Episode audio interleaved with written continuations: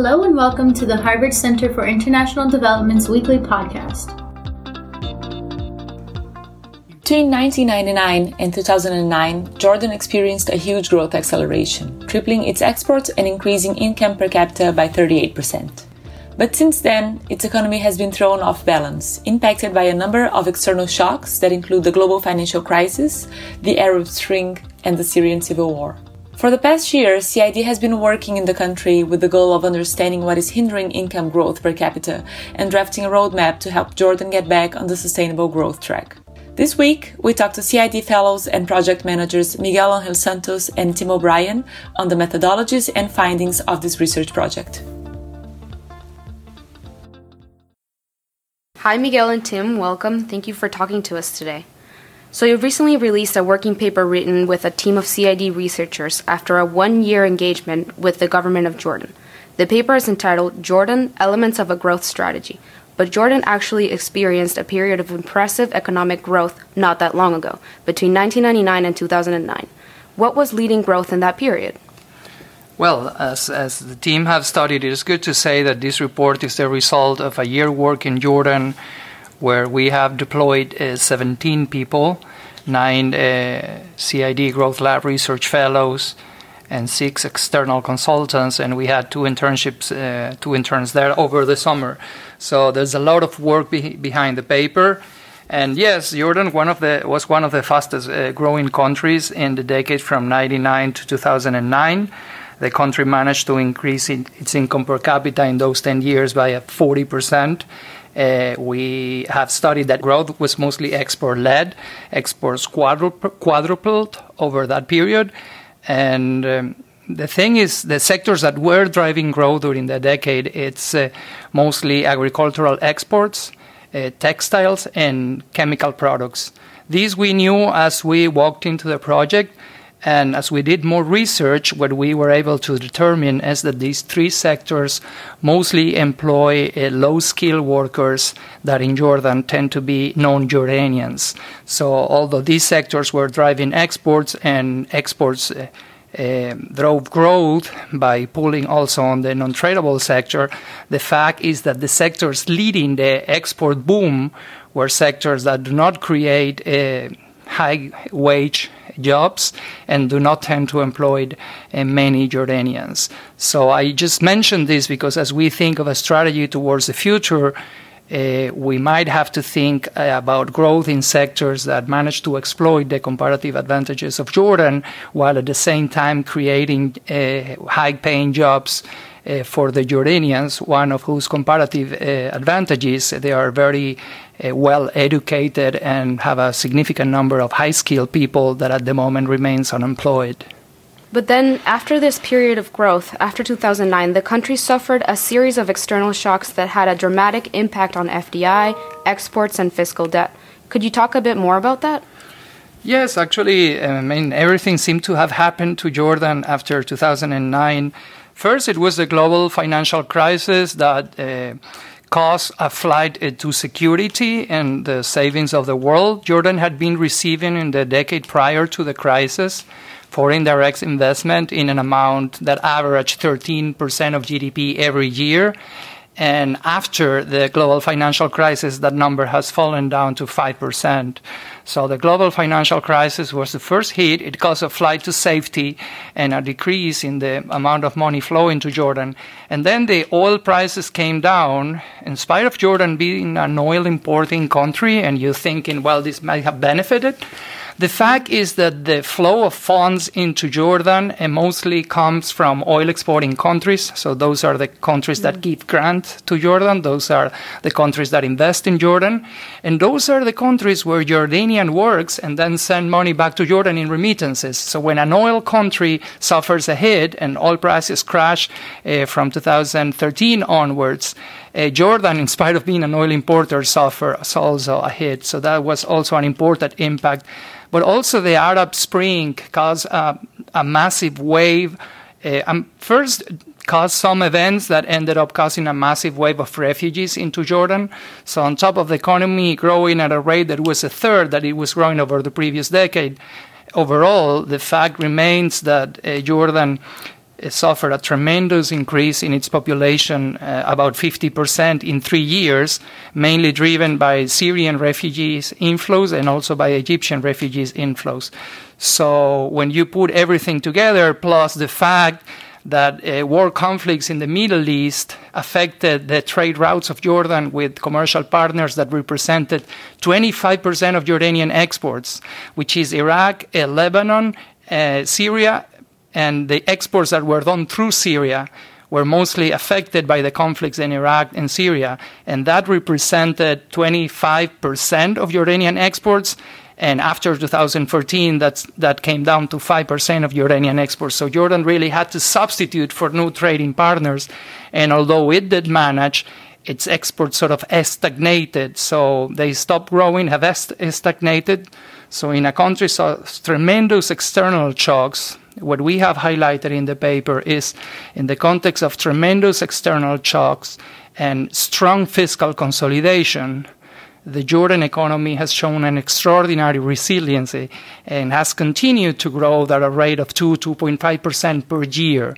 The problem is that due to the uh, massive increase in population of more than 50% in 10 years, when you compute uh, growth in terms in per capita terms, um, it has been like nine years in a row of decrease, uh, over which Jordan has lost 12% of its income per capita. And that's what is causing the crisis that ended people thinking that CID could go there and do research and add some value. So, within that context, what was the team's goal coming into the project? Well, we have to recognize that at the start of the project, we didn't know everything that Miguel just laid out. We knew bits and pieces, could make a few observations at the start. Um, so, taking a step back, the goal coming into the project was really to understand the history of growth in Jordan, Jordan's current predicament. We knew that it had high debt, high unemployment, but uh, we needed to understand where that came from. We learned that growth had slowed down from this previous fast rate of growth, but we didn't know that before we started looking into the history. So we had to first figure out how Jordan got to where it is today and what the growth problem Jordan faces today is. And we could trace that back to these shocks beginning in 2008 and the structure of the economy prior to 2008 not being well oriented to withstand those shocks or to make use of Jordan's natural comparative advantages. So the goal of the project was to do that first of all, understand the historical process of growth, the current growth problem, and then begin to ask what is binding Jordan from getting out of this vulnerable place. Uh, well, it's shown a lot of resilience given the shocks that have hit it, but how can it uh, break free of these uh, regular shocks that it faces? So we proceeded from that to study what are the binding constraints to growth and what are the opportunities that Jordan has to build a way out of the, the drivers that have failed and create new drivers of growth. Bringing these things together, a historical narrative, and understanding of constraints and opportunities, we aim to build this, what we call the growth narrative, which recognizes weaknesses from the past and tries to identify a promising path forward and then our, our goal was to go further than that and work together with the government to study particular policies that could relieve the constraints that we saw as most binding. And in doing so, to provide different types of training on different economic tools, different ways of thinking about problems that might be new to Jordan in an open ended way. So we try to follow the diagnostic process. When we, we see that there are problems, we try to understand them at a deeper level and then work together with the government and stakeholders outside the government to try to build coalitions and improve policymaking. That's the overall picture. Okay. And coming up with this roadmap for a sustainable economic growth seems like an extremely challenging task. Can you briefly outline what's the team's process coming into a country engagement like this? Well, part of the challenging task is that it's to realize that the economy will have to grow within a context of fiscal consolidation. That means the government is making a huge effort to reduce the public, the public deficit. What they have done from 2011 uh, to 2018, it's a fiscal adjustment process that goes beyond that carried in Portugal and Spain. And if you add uh, the cut in the deficit of public enterprises, probably it's one of the largest fiscal adjustments that have been made in modern times. The point with that is that fiscal expenditure demands goods and, and sometimes is a driver of growth. So you have to grow in a context where there's not demand. Um, driven by public expenditures. So the point here is one of the first realizations we had is you have to grow based on the rest of the world demand, which meant uh, basically that your strategy has to be export led. So that's the first challenge. And when you combine this to what I told you before, it has to be export driven by sectors that exploit the comparative advantages of Jordan and create high paying jobs for the Jordanians. That's one of the key challenges. So Jordan entered into an agreement with the IMF in 2012, and within the context of this agreement, they have produced this massive fiscal consolidation. But it hasn't been enough, and that has forced Jordan uh, to go into international markets and issue bonds. Now, the story behind the bond issuance is interesting because one of the consequences of the Arab Spring was the sabotage of a gas pipeline that, there, that drove uh, Uh, subsidized gas from Egypt to Jordan. So, Jordan, that pipeline was sabotaged a number of times over the first year of the Arab Spring, and Jordan was forced to go to the international markets to buy oil at a time that oil was at record prices. And that created a massive deficit in the current account that forced Jordan to go and issue debt to cover for that deficit, while the country kept on working in substituting expensive oil fuel energy sources for uh, liquid and natural gas that started running, a system that started running mostly 2015 onwards. But of this period, uh, Jordan is keeping a very high foreign debt that went from 55% of GDP GDP before the global financial crisis to 95% of GDP.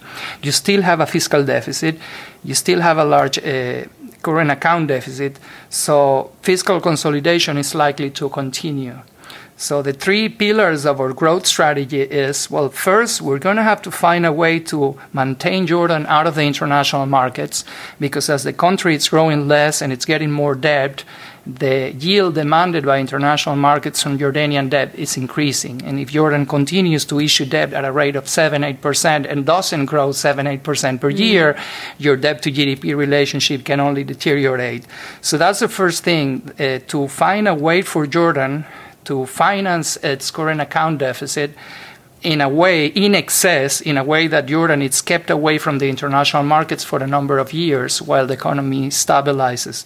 That, among other things, is one of the things we comment in the paper. The IMF program of 2012 and 2015 seems to have been insufficient because, in spite of the massive fiscal adjustment, the country still had to go to issue debt in the international markets, which is something you don't do until the economy is fully stabilized. So there are like fiscal consolidation will most likely have to continue. We have some comments on how that can be done in, in the paper and in our research, um, you need to finance uh, your deficits in the meantime with concessional financing coming either for extraordinary access from multilateral or from donors and grants for, from your partner countries. And you have to do this to open space to implement the measures you have to make so that the export sector mostly services start growing again. So yeah, it's it's very complex because you have to combine all these three elements, and for the export export sector to grow, the ones we have detected, and we're going to talk in a minute, some of them do not depend on energy, but others do.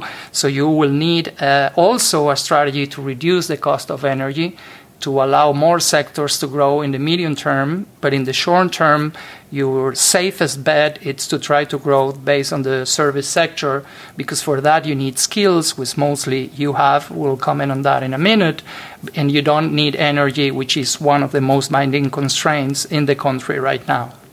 That's very interesting. Uh, in the paper, you describe the economic complexity analysis developed by the team. Could you tell us a bit about this methodology? Sure. So we use the concepts and tools of economic complexity widely in the countries that we work because in order to understand how a country grows and can it grow faster, you have to understand uh, what the structure of its tradable economy is, what things people produce, and, and through that, you know something about the capabilities that the economy has to produce more and different and more complex things. So, whenever we enter a country, we do a mix of growth diagnostics and economic complexity analysis. And the complexity analysis is meant to uncover patterns within the structure of the economy that tell us something about what, what the country has a comparative advantage in and what constraints might limit it from developing a comparative advantage in other things.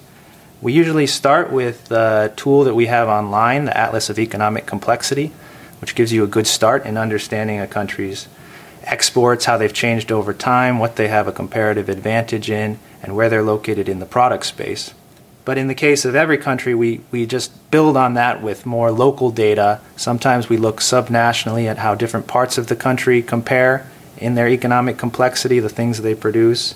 Uh, sometimes we add layers of services, which you which we're starting to build into the atlas, but you can always get much more detail when you're working within a country. So we try to leverage the the data that individual countries or places, states, or cities have on top of the tools that you'll see on the online atlas and uh, go from there to learn about constraints and opportunities. Okay. So, as you, as you have mentioned, taking country specific elements into account is obviously key to perform an effective analysis and set feasible and effective recommendations. In the case of Jordan, what were the main assumptions you had in mind when developing the analysis?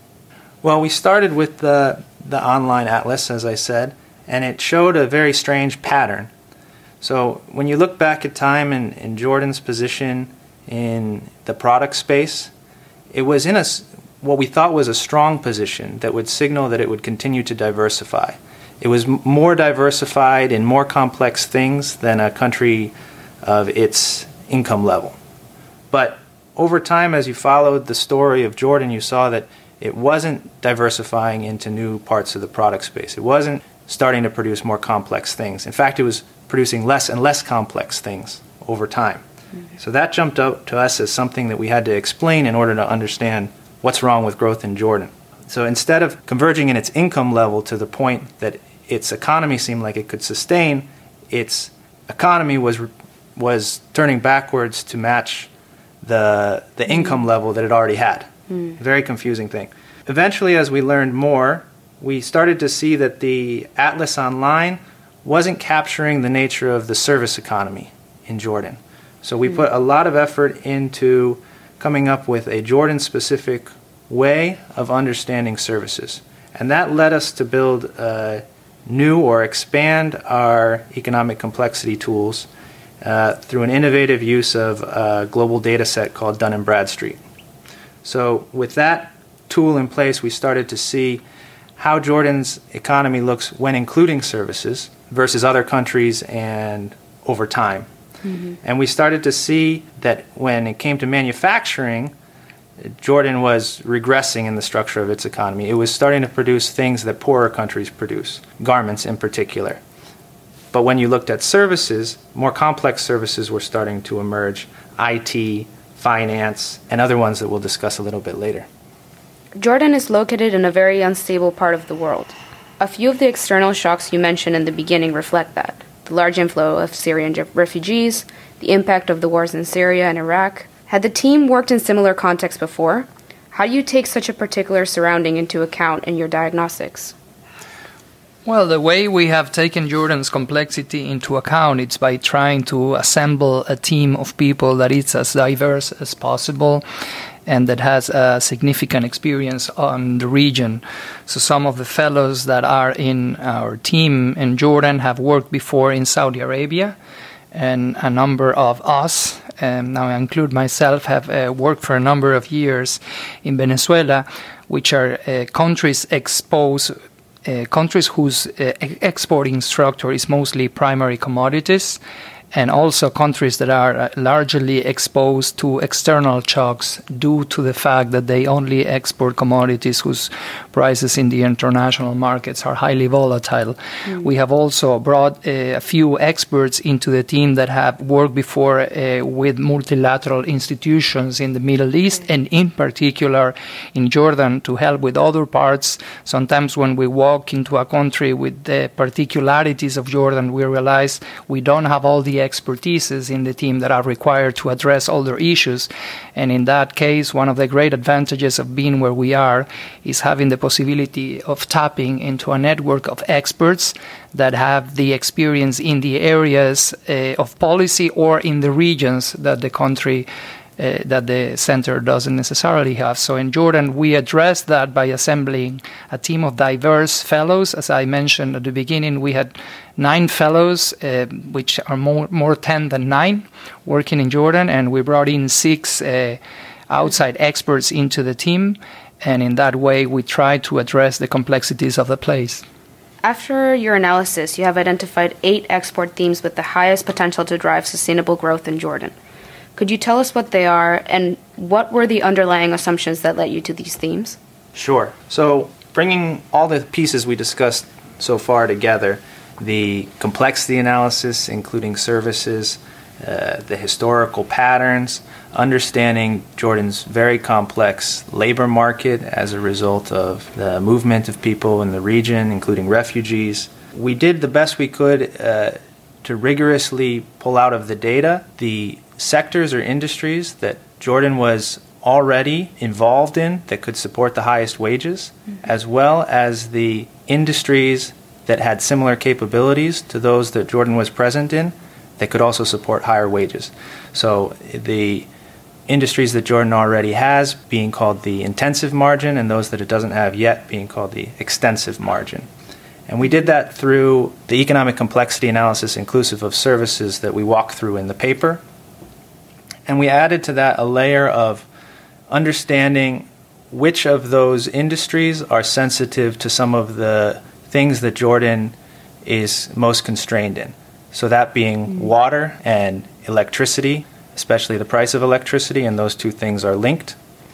Uh, a bit of transportation, the ability of people to move around mm-hmm. in particular uh, trade routes throughout the region, which we know have been disrupted. And we pulled all that together and we grouped out actually 50 different industries uh, on the intensive margin and 50 different industries on the extensive margin that could support higher wages. Jordan had some capabilities in and were, for the most part, not intensive in water and electricity. And we added to that our observations on the female labor force in Jordan, which is underutilized at present. One unique feature of Jordan, one opportunity you could say, is that they're rapidly increasing the education level of women. So you have every year more and more women of working age who have a college education or more. Okay. So this is a, a resource that, that should be fueling the economy. And combining all those things, those upwards of 100 industries, we saw natural groupings of them. Mm. The first grouping was business, IT, and professional services. The second grouping was education services. Healthcare services was third. And then creative industries, tourism, transport services, construction, and specific types of agriculture and food manufacturing. Mm. Each of these had some connection to measurable output that's already present in Jordan and its connections through what we call the industry space to potential new industries. Each one of them would be an improvement in overall wages, uh, allow more women to become activated in the labor force, and each one had a specific purpose in generating more exports in order to pay for the current account deficit. So some of those, like business IT, education, healthcare, creative industries, are particularly high skill Mm-hmm. They can appeal to investors who want to locate in a place like Amman that has a highly educated labor force and the inputs that you need in order to serve the region, but also serve global markets.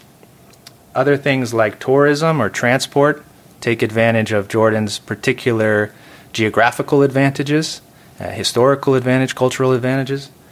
And then things like agriculture, and construction. Construction also being a, a, regional advantage because of the future reconstruction of surrounding countries.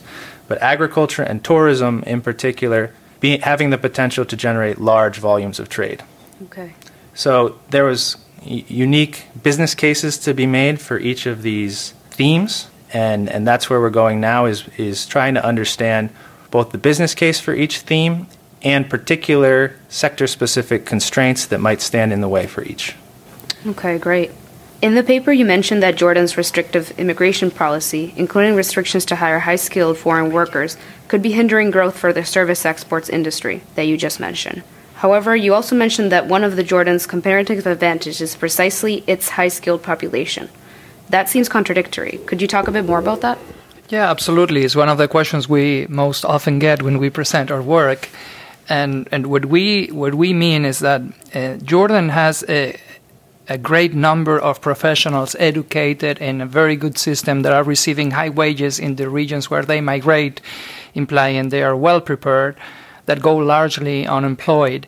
But at the same time, some of the foreign companies we have interviewed that have set operations in Amman uh, are complaining that they need to bring high skill talent that has the experience to set up their businesses, which is different. So one thing is having good universities where people graduate uh, with very proficient capacities that we know because they go on to work in other countries and do well. And another thing is talking about talent with specific skills and experience in the areas that we have identified as potential. So a common complaint if you talk to business that have established themselves in Amman is that they need middle managers with the experience of on the business that they have gained somewhere else because by definition that sector didn't exist before they arrived.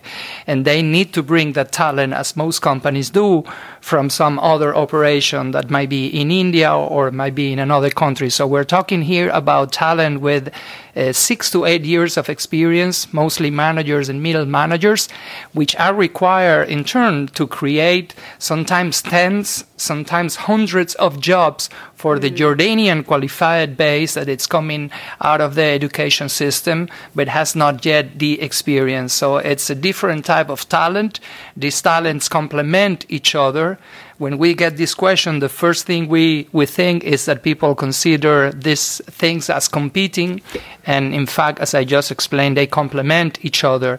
The Jordanians just going out of the education system that have high skill and are well prepared complement the skills of these managers that come with experience in these industries with potential from other sectors. And that in turns allow everyone to be more productive and, and make higher wages. Great, great. Okay, thank you very much for being here. I think those are all the questions we have. Thank you. If you want to learn more about CID's research and events, please visit cid.harvard.edu. See you next week.